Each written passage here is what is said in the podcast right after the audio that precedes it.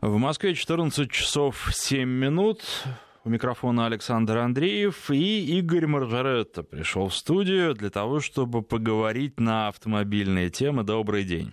Добрый день всем радиослушателям. Замечательно у нас три выходных, вот так получилось.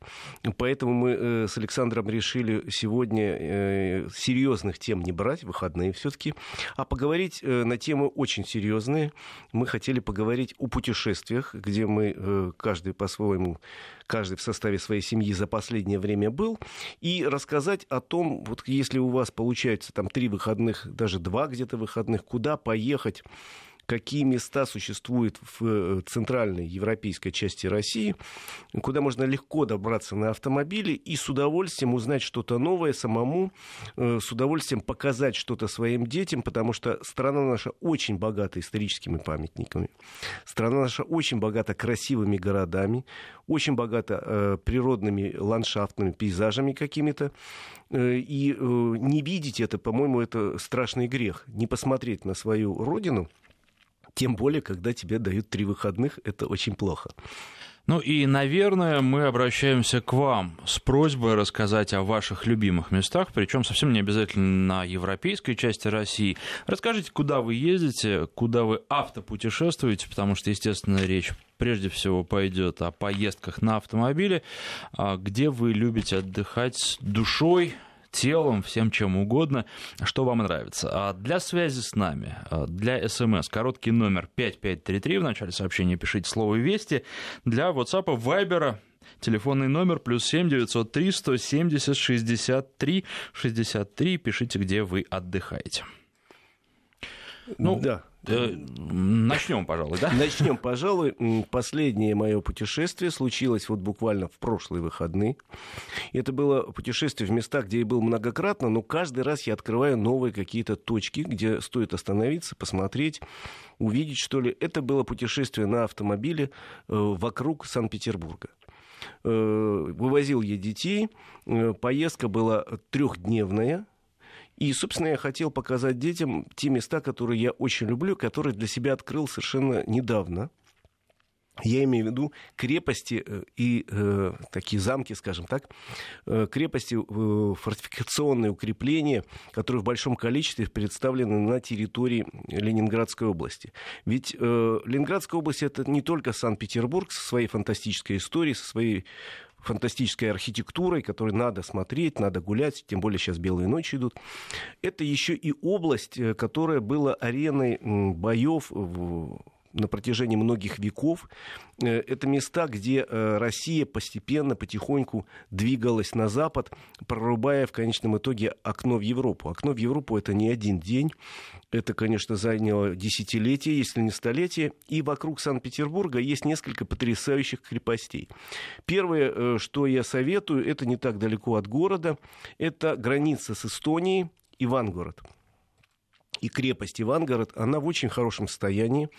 Как вы понимаете, она при, э, построена при двух Иванах. Э, при Иване III и Иване IV. И, собственно, была пограничной, богатой крепостью. Рядом был пограничный, богатый город. Она действительно великолепна. Она огромная. Что интересно, на той стороне, через реку, есть крепость Нарва. Она тоже очень интересная, хорошо отреставрирована. Но чтобы в нее попасть, нужна шенгенская виза. Для того, чтобы попасть в крепость Ивангород, шенгенской визы не надо. Но можно подняться на ее стены, посмотреть, э, собственно, внутреннее убранство, башни, пройти здесь есть экскурсии, можно и без экскурсий, посмотреть вот через реку уже Эстония и крепость Нарва, которая, как известно, пала буквально за один день во время второго штурма Петром Первым. Первый штурм был неудачным, и русская армия была разбита. Второй штурм был удачный, крепость стала русской – ну и, в общем, даже если вы не попадете в Нарву, Ивангородская крепость, она очень хороша. Настоятельно рекомендую посмотреть. Еще одна пограничная крепость есть, она похуже ее состояние, тоже можно посмотреть. Это Копорье. Очень интересная крепость, тоже с очень интересной историей. Ну а в этот приезд мой э, мы больше всего времени уделили Кронштадту. Кронштадт — это вообще великая история. Это остров Котлин. Э, кстати, знаешь, почему он называется Котлин? Нет. Ну, существует масса, масса мнений, масса историй, масса легенд. Но одна из легенд, что когда э, Петр I с от, отрядом отборных гренадеров внезапным ночным штурмом этот остров взял, там был шведский гарнизон, Шведы в это время ужинали. И у них стоял огромный котел приготовленной еды. И вот шведы бежали, бросили эту еду, котел еды, и с тех пор называется Котлин. Ну, это одна из таких легенд.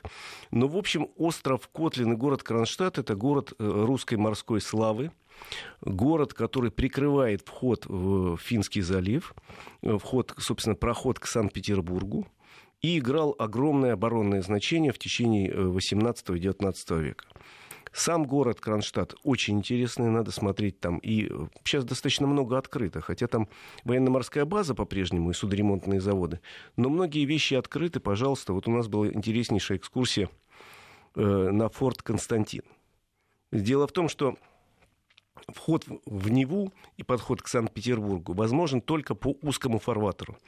Вся Невская губа очень мелкая, примерно 3 метра глубина ее, и понятно, что корабли по ней ходить не могут ни с товарами, ни военной.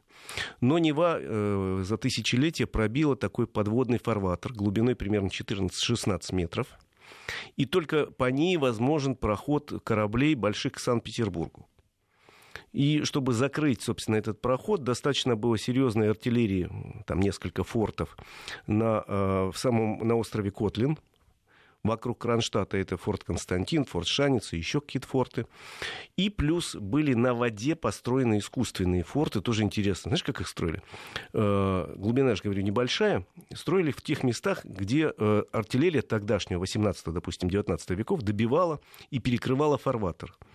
И таких фортов несколько построено. На сегодняшний день хорошо сохранился форт Александр. Еще он называется Чумной форт. Э, это островок искусственный, которые насыпали зимой. То есть на льду под водами везли э, уголь, собственно, протапливали такую по периметру как даже сказать не могу, канаву. Туда забивали сваи деревянные и насыпали потихоньку грунт скальный. Ну и потом на этом грунте строили форт. Форт это укрепительное, э, в смысле укрепленное такое ну, крепость, господи, что же, говорю, стоящая на воде, размером примерно 40 на 60 метров, трехэтажная, с э, толстенными стенами, с артиллерией. Видел, наверное, Форт Боярд? Э, ну, Была такая игра. Телеигру видел, Телеигру. Да. Так вот, э, говорят, что наши форты вот в современном его значении были перестроены, при Петре они были деревянные, а каменные построены уже в середине 19 века, и, соответственно, строили их, проектировали французские инженеры, которые потом же по этому проекту построили Форт Боярд, который, кстати, мельче наших раза в два. Ну, а ты рассказываешь о крепостях, а я сразу вспомнил, но это такая для, по крайней мере, москвичей поездка одного дня вполне может быть, может быть и не одного, тут э, варианты. А, существует, можно и остаться вполне. Зарайск. Великолепный маленький город на границе Московской области, до и которого а, ехать, ну, совсем немного, я думаю, что там часа два неспешно, если вы будете ехать. Ну, естественно, без пробок, потому что если пробки добавляются, там дальше уже можно ехать вплоть до бесконечности. Там великолепный Кремль, причем он маленький, он самый маленький из тех, которые существуют, но а, когда вам рассказывают о том, а, как он устроен и как строились эти фортификационные сооружения, как все планировалось, как стреляли пушки, они же стреляли не от стены куда-то вот вдаль от крепости, а они там пушки стреляли вдоль стен для того, чтобы когда... Супостат не мог подобраться к стенам. Враг подходит, да, вот они так в рядок вдоль стены собрались, пушка бахнула и все. И длина стен там там рассчитывалось с тем, чтобы а, пушка ну, до следующей башни не добивал. То есть вот как раз врагов всех положили, а себя не повредили при этом. Свою башню... огонь, чтобы можно было вести. Все понятно. Сейчас я тебе расскажу буквально три слова про путешествие по крепостям вокруг Санкт-Петербурга, и мы спустимся южнее к Москве и посмотрим, какие направления там для автопутешествий. О, здесь такое количество Значит, что я могу сказать? Э, Еще замечательная совершенно крепость, которую советую посмотреть посмотреть, это Ивангород, это тоже крепость на месте, в том месте, где вытекает Нева из Ладожского озера. Э, крепость э, была сначала новгородская, потом ее заняли шведы. И в начале XVIII века отбили русские. Это одна из первых побед Петрова войска. Кстати, сам Петр в какой-то момент понял, что они не могут взять и дал команду штурмовавшим отрядом отходить. Он с берега командовал штурмом. На что командир этого десанта сказал, был я царский, а теперь я Божий слуга, поэтому не надо мне командовать, мною командовать, я уже сам как-нибудь. И, в общем, крепость взяли, очень красивая, сохранилась очень хорошо.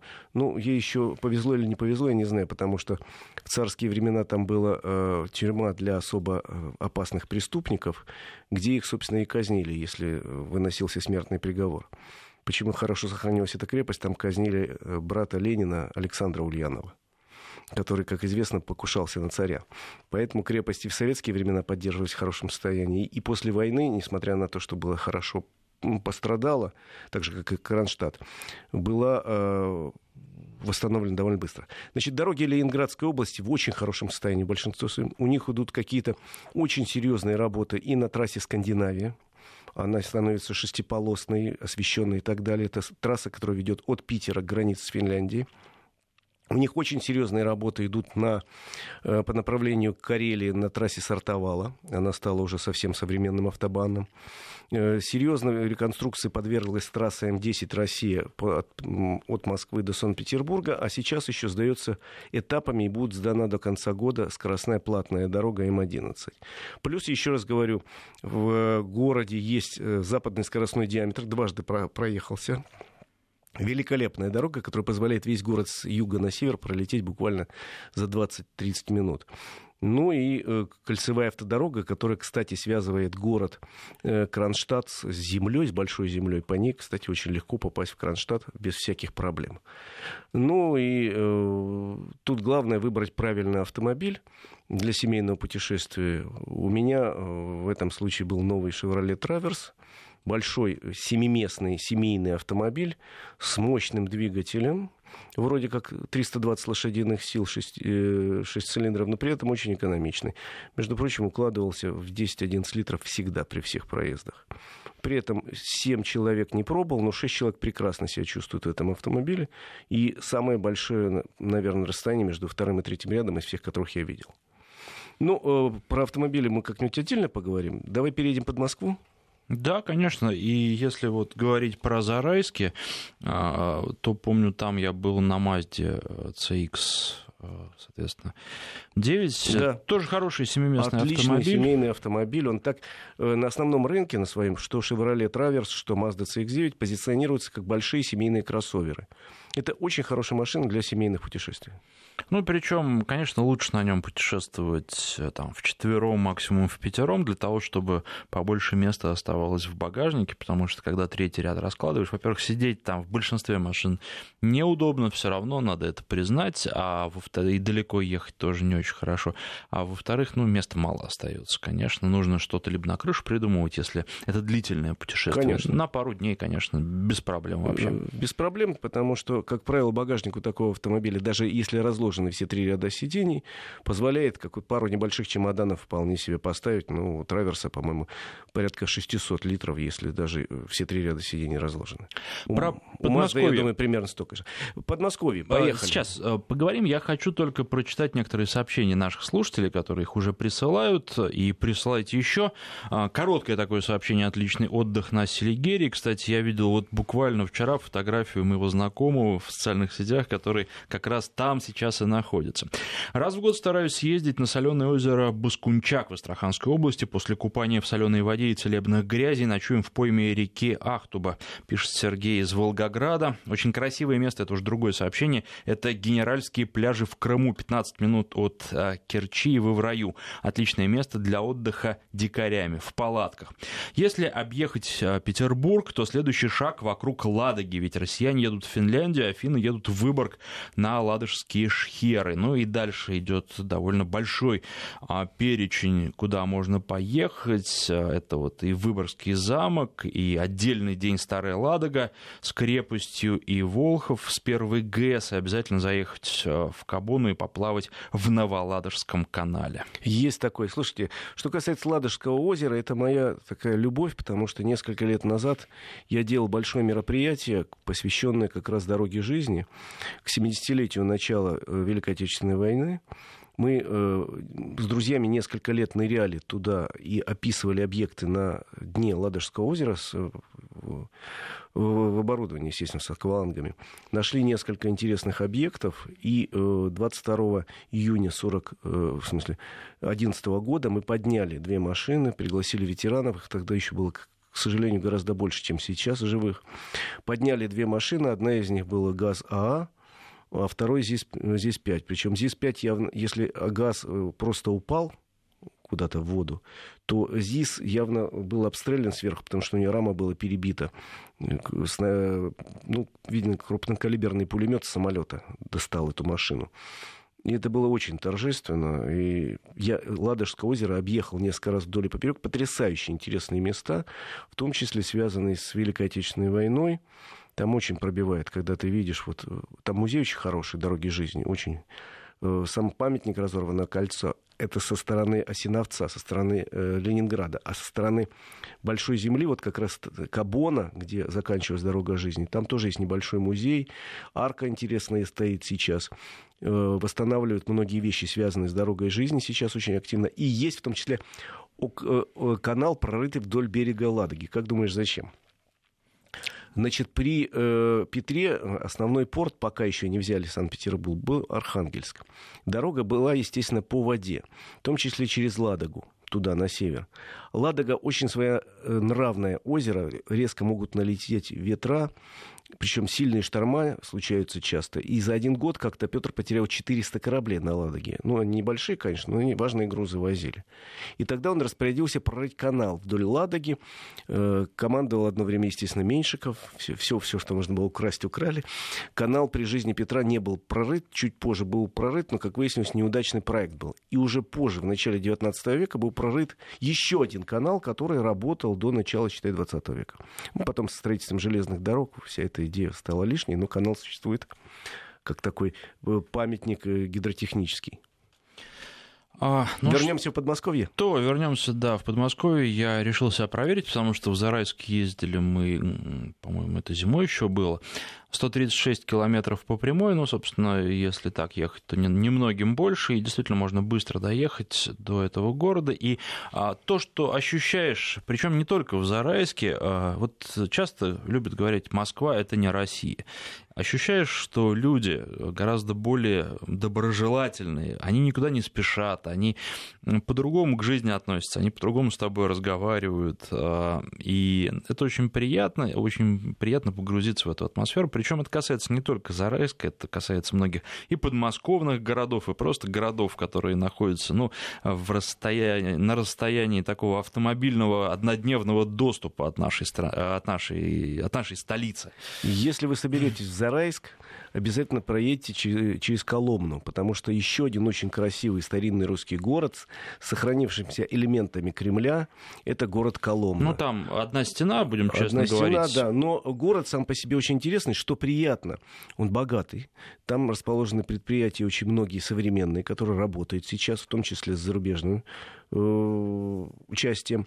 Ну и э, горожане очень любовно, активно возрождают центр вот этот Кремль и улочки вокруг Кремля. Это, кстати, вот интересно. С одной стороны, да, город богатый, а с другой стороны, и туризм там тоже очень активно развивается. И одна коломенская пастила, она многого стоит, а уж как ее преподносят, так это да. отдельная история, потому что вам показывают настоящее театрализованное представление, и это настолько захватывающе, настолько интересно и настолько а, можно погрузиться в ту жизнь, опять же, неторопливую, совершенно другим ритмом, которые жили наши предки в Коломне. Это просто незабываемо. Я думаю, что тут вот каждый, кто живет в Москве, хотя бы раз должен побывать не только в Коломне, но и на этом представлении. Хотя записываться, по-моему, сейчас надо заранее. Да, на представление надо записываться заранее, а если вы хотите просто посмотреть Кремль, зайти там несколько небольших музеев есть, в том числе музей Коломенской пастилы, э, это вы можете просто приехать, оставить машину где-то на парковке, их там довольно много. Там без проблем, рядом да. с Кремлем, мы тоже там недавно были, э, последний раз, э, в общем, найти место для парковки. Можно, кстати, и непосредственно вот к Кремлю подъехать, вообще там есть специализированная парковка, я уж потом ее нашел, не поехали мы машину переставлять, ну, потому что не было никакой необходимости, но можно, если вот поищите сразу дальше, чтобы вот у вас машина стояла, ну, прям совсем большая и пустая парковка. Да. Ну вот смотрите, это мы сейчас посмотрели только самые интересные места направления восточном. А давай двинемся, э, допустим, на север по Ярославке. Просто несколько мест, я там был много раз. А э, куда? Ты имеешь в виду Переславль, Залесский или куда подальше? Давай поедем в Углич. Углич прекрасно. Мы тоже недавно ездили, совсем буквально меньше месяца назад. Значит, и город великолепный просто. Чтобы попасть в Углич, есть две дороги. Можно, конечно, ехать по Ярославскому шоссе, но есть Угличское шоссе, которое начинается на окраине Сергиева Посада. Вы выезжаете из Москвы по отличной Ярославке, доезжаете 60 Оно, кстати, километров. по качеству получше будет, чем вторая дорога, по-моему, да? Угличское шоссе? Да. Нет? Плохое, плохое. Тут лучше внедорожник как раз.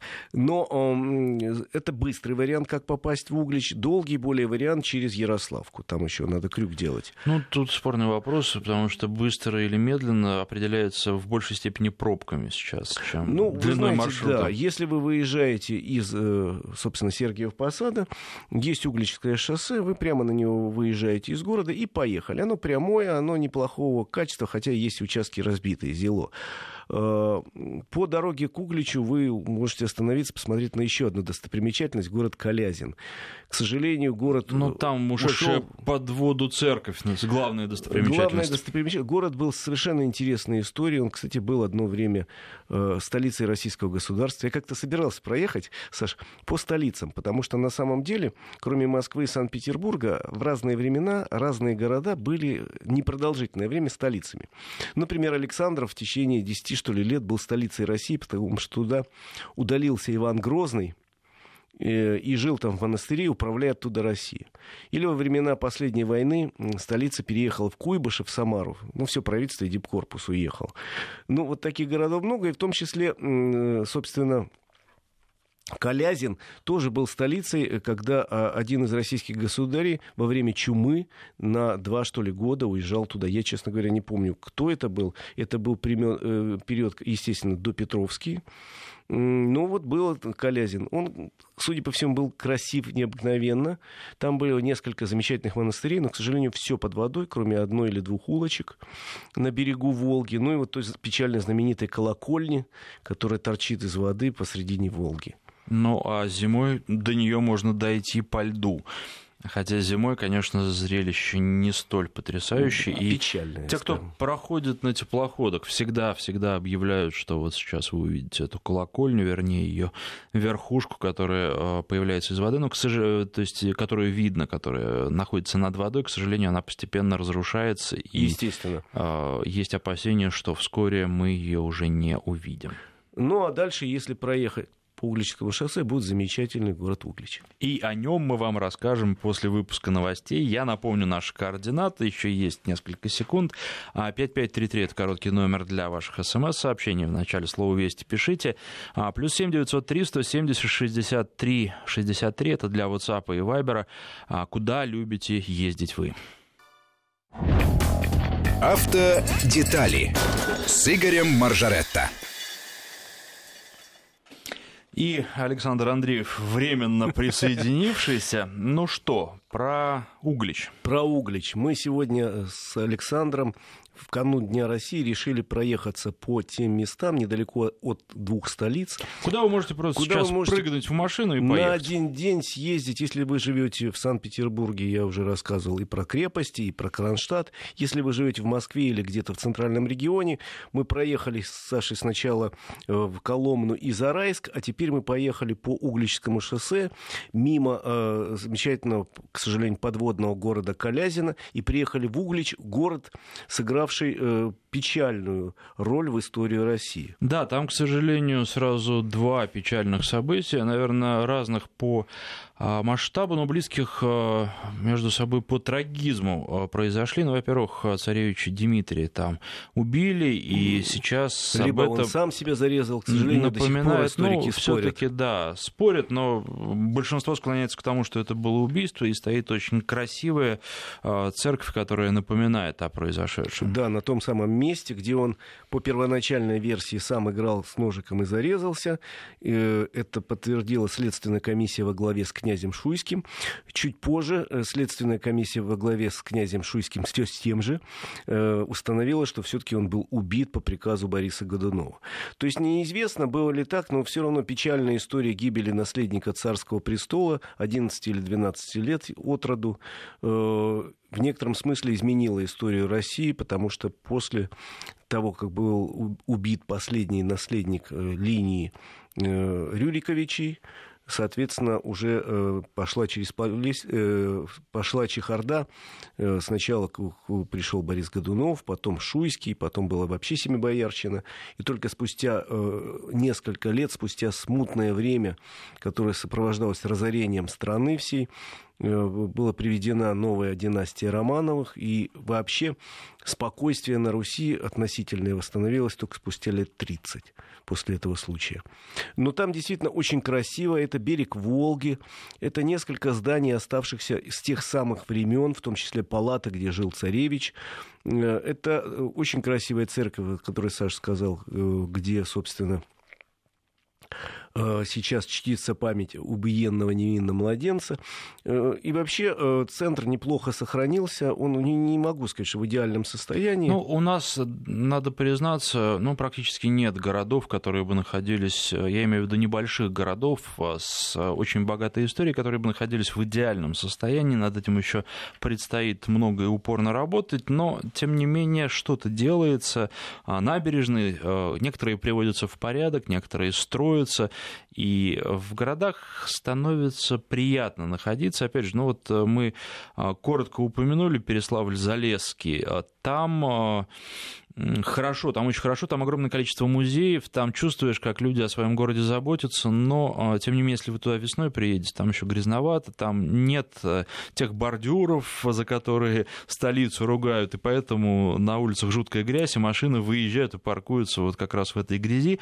А, в общем, а, еще много над чем а, приходится работать, но если вы пройдетесь по набережной в Угличе, просто посмотрите, как э, рыбаки рыбу ловят прям с удочками там, пообщайтесь с ними, это, я думаю, что будет вот само по себе незабываемым впечатлением. Э, если вы уже заехали в Углич, сам Бог велел проехать еще дальше, примерно в 30 а, километрах. Давай, подожди, не будем из Углича уходить, потому что хочется давай, еще давай. про церковь Рождества Иоанна Предтечи сказать. Конечно. А, это же тоже э, строительство этой церкви связано с э, трагической историей, когда у известного углического купца убили сына, причем а, убил этого сына его же, собственно, а, приказчик, да, который, ну, то ли головой, умом тронулся, то ли еще что-то произошло. Он требовал от ребенка, чтобы тот от родителей а, отрекся и признал его своим отцом. Ребенок не отрекся, был за это жестоко убит, он там долгое время его держал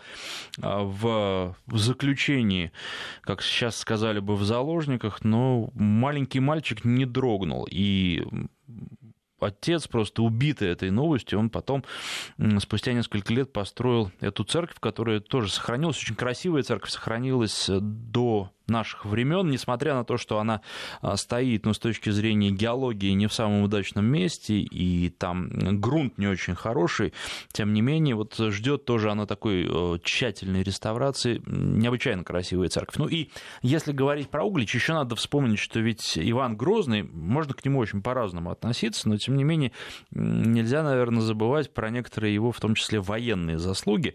Когда он брал Казань, он же э, под Угличем построил деревянную крепость, а, которую потом, которая пере... А, ее разобрали. Да, да, да. Ее сначала собрали, как вот да. сейчас делают а, очень часто, когда к вам на участок а, привозят уже конструктор дома, который где-то собрали, потом разобрали, вам привезли, и там за месяц таким образом строение возводят. Вот то же самое Иван Грозный сделал, только построил целую крепость, и причем в небывало короткие по тем временам сроки за месяц, так что в Казани даже чухнуться не успели. Да, это было, это замечательная история. Вот когда мы с тобой поедем в Казань, мы расскажем о Свияжске и о Казанском Кремле и о многих других.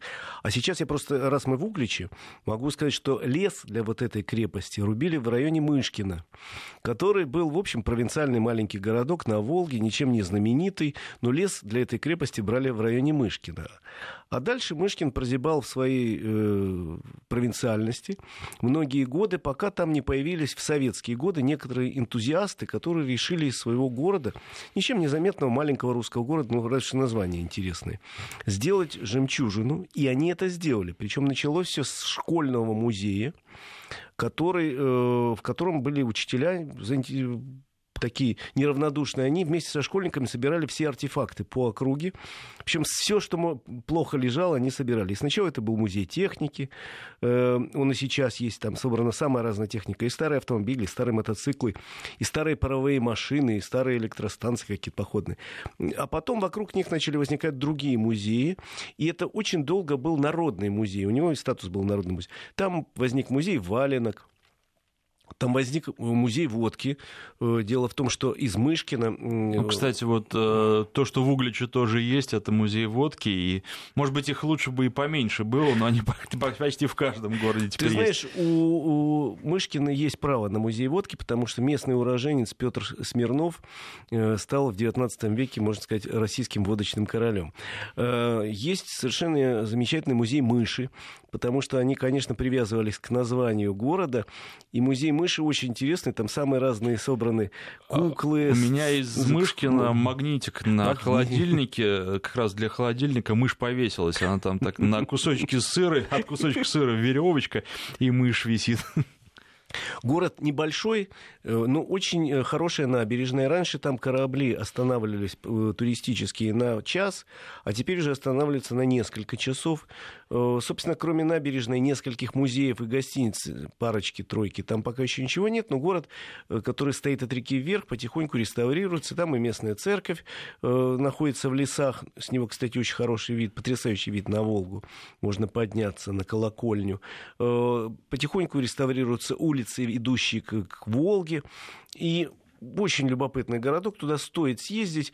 Причем э, я, например, когда туда ездил год назад примерно, туда мы ехали по Угличскому шоссе, там проехать от Углича надо через плотину ГЭС, а обратно ходит паром примерно раз в 30 минут через Волгу, на автомобиле мы переправились через Волгу и дальше выехали уже к Ярославскому шоссе в районе ближе к Ростову Великому.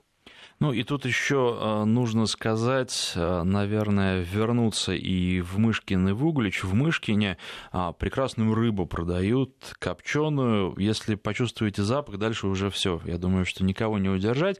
В основном, конечно, для туристов, которые на теплоходах подходят туда, а, там это все у пирса делается. А что касается Углича, там другие сувениры распространены очень. Там вы можете купить деревянные фигуры, среди которых преобладают Деда Мороз, Морозы, Снегурочки и разнообразные снеговики, тоже очень красивые, колоритные. К сожалению, вот должен сказать, что за последнее время они существенно подорожали, поэтому стоят прилично. И еще в Угличе хотел бы отметить, я вот, к сожалению, каюсь, не знаю, как человека зовут, но там есть э, скульптор, не побоюсь этого слова, который лепит из глины, стоит э, тоже вот в этом общем торговом ряду, для людей э, работают торговцы э, и продают разнообразные сувениры, сувениры для, прежде всего, тех, кто сходит с борта теплохода. Но он торгует сувенирами из глины, которые предназначены исключительно для российских туристов, для русскоговорящих туристов, потому что а, иностранцы вот этих, ну, прямо скажем, приколов не поймут. У них там игрушки, э, которые связаны вот э, каким-то образом с поговорками разными, Ух с присказками. А, обратите внимание, он так, его стенд не бросается в глаза, небольшой такой, но если там будете, обязательно загляните, посмотрите. Стоит какие-то копейки, там вот 200-300 рублей, но удовольствие и память у вас останется на всю жизнь. Но если говорить про Мышкин, то там, поскольку есть музей э, валенок, вообще очень много изделий из войлок, из э, валенных таких сделано, они очень интересны. Ну и, естественно, фигурки самые разнообразные. Мыши, откуда надо, надо обязательно увезти, хотя бы самую маленькую, продаются и малюсенькие мышки, ее надо э, поместить у себя в бумажнике. Говорят, что деньги, Кошельковая мышь. деньги заводятся после этого. У меня есть. Ну и как, прибавилось с тех пор? Ну, не убавилось, это уже хорошо. По нынешним временам это большое дело. Э, переедем в Ростов? А, мы сделаем это уже после рассказа о погоде, которая нас ожидает. Прервемся буквально на пару минут, а потом продолжим. Напоминаю, что в студии Игорь Маржарет и Александр Андреев мы говорим о поездках, коротких поездках, которые доставляют, тем не менее, много удовольствия. Автодетали с Игорем Маржаретто. А, может быть, прервемся немножечко, прервем наш стройный рассказ, чтобы ответить на вопрос давай, нашего давай, слушателя. Он спрашивает, куда поехать в южном направлении Московской области для купального отдыха. И направ... ну, на самом деле тут вариантов достаточно много. На самом деле, действительно, вариантов очень много. Есть места близко к Москве. Я бы советовал поехать подальше, потому что чем дальше едешь, тем, собственно, чище места. Э, в районе Серпухова совершенно замечательные есть пляжи. Там Ака протекает. И на Оке есть совершенно чудесные места э, с любой стороны, с любого берега Оки. Как бы вы ни заехали, мост есть. Это трасса М2. Ну и, соответственно, вы можете там где-то найти и пляж. Лучше его заранее э, вычислить, заранее заранее найти. Есть и в районе Тарусы. Кстати, можно совместить там купание и э, прогулку, прогулку по, по этому очень мило. милому городу. Я последний раз был тут э, в районе, э, сейчас скажу, это с э, другого берега реки, э, где у нас... Э, так, помоги мне, пожалуйста. Э, ну, там есть остров Дракина, такое раскрученное место, неплохой пляж. Э, мы как там купались, тоже ездили. Там, кстати, есть рядом, э, если у вас, например, внедорожника, вы хотите его испытать, такая, ну, как бы полураллийная, что ли, трасса, она никак не загорожена, не прикрыта, поэтому можно просто поехать туда, пока ваши купаются, прокатиться. Я вспомнил, вот усадьба Поленова, настоятельно рекомендую побывать. Это очень красивое место на берегу Аки. И там рядом есть несколько пляжей. Можно совместить э, музейную такую часть, культурную часть с купанием в реке. Ака в этих местах чистая, Ака хорошая, пляжи широкие, никаких проблем нет. Ну, ехать не сказать, чтобы совсем недалеко, но трасса хорошая, она позволяет ехать с той разрешенной скоростью, которая есть, там 110 км в час, и вы довольно быстро доберетесь, ну, по крайней мере, вот на том участке а, трассы, а, какая там М? Это М2. М2. М2 Крым – это хорошая дорога, она сейчас в очень неплохом состоянии. Э, от Москвы вы сюда доедете, это примерно 100 километров от Москвы. Симферопольское шоссе. Да, Симферопольское шоссе. Э, доедете примерно часа за полтора. Я, во всяком случае, не нарушая правил, в прошлом году, ось, в начале осени, так и ездил. Мы ездили, собственно, в Поленово, посмотрели дом-музей, прогулялись по берегу Аки, очень красиво. Ну, и мы там, собственно, останавливались у знакомых в коттеджном поселке. Но, в принципе, можно и так запланировать, что съездить туда на один день. А потом это южнее Москвы, там теплее.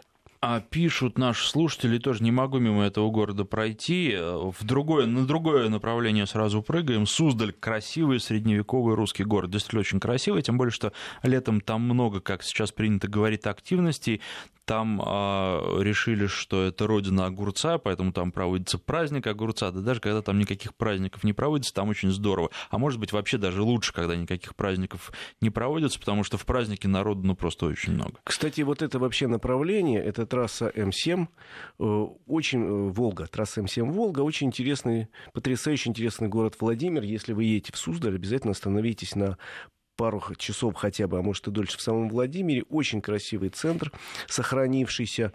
Э, и есть храм 9 века, есть золотые ворота, примерно к той же эпохе относящиеся, и, неко... и кусочки крепостной стены, и э, общественные здания. В общем, есть что посмотреть в центре Владимира.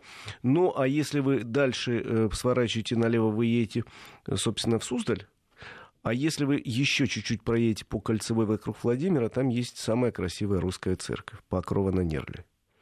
А, ну и еще, что касается Суздаля, я вспоминаю, мы туда а, приезжали последний раз зимой, я там решил машину помыть, и местный мойщик удивлялся, чем же вообще у меня машина обработана такая на дороге, пока я туда ехал, была, да, потому что он ее отмыть с третьего раза не может, хотя местные машины отмываются прям сразу. А чем она у тебя была покрыта? Ну, просто какая-то грязь такая, ну вот грязь э, хорошая маслянистая была, которую было крайне трудно отмыть.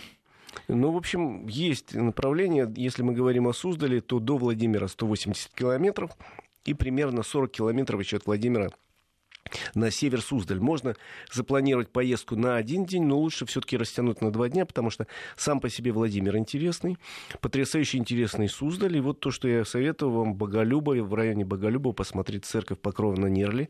Она находится не на трассе, это надо остановить машину, там есть указатели на специальной бесплатной парковке, и пройти пешком примерно километр, и вы будете потрясены красотой, строгостью и простотой этой церкви. Считается, что это самое э, высокое достижение, шедевр русской архитектуры церковной.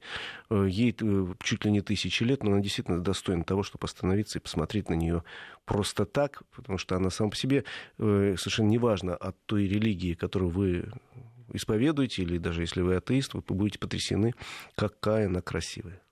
Ну и эта история, к счастью, в нашей стране, в отличие от многих других, например, азиатских стран, а, в качестве памятников архитектуры остались не только религиозные сооружения, но что касается церквей, то, конечно, они у нас очень красивы, изящны и иногда удивляешься, как столько лет назад при а, том развитии технологий, которые были, том уровне технологий могли такую красоту построить. И ведь стоит, и а, стоять еще будет очень-очень долго. Ну, я надеюсь, э, нам на радость, что называется, потому что, э, к сожалению, многие памятники до нас не дошли, а если дошли, то это в основном памятники как раз церковной архитектуры, э, на которые, видимо, тратили больше всего денег и души для их сооружения. Многие из них посвящены конкретным событиям, вот как тот храм в Угличе, о котором ты расскажешь. Многие посвящены э, святым, э, которые охраняют землю русскую. Я могу, например, долго рассказывать про свой любимый маршрут. Это маршрут на север, через Вологду, э, в Кирилло-Белозерский и Ферапонтов монастырь, где я был уже многократно и поеду еще раз и еще там раз. очень хорошо, и там какое-то невероятное спокойствие ощущаешь совершеннейшее спокойствие, но это отдельного рассказа. Э, путешествие требует, как-нибудь э, поговорим, потому что там так красиво. Это не близко от Москвы, это получается примерно 450 километров от столицы. На один день туда не поедешь, поэтому давай оставим сегодня за рамками. Ну, это да, это вариант отпуска, но нужно помнить, что лето только начинается, еще у большинства отпуск впереди, и можно его в том числе и так провести, потому что есть, конечно, маршруты на теплоходах, но стоит это дорого, надо признать, если двухнедельная поездка, это, к сожалению, стоит дорого. Вы тот же маршрут можете проделать на автомобиле, это будет э, на порядке дешевле, конечно. Тем более автомобиль позволяет быть вот в семье вместе, объединиться, это вариант общения даже в дальней дороге. Ну что ж, наше время подошло к концу. Могу еще сказать, что до Углича где-то часа 4, если вот нормально ехать, дорога занимает. А так, Игорь Маржарет, Александр Андреев, спасибо всем, кто слушал.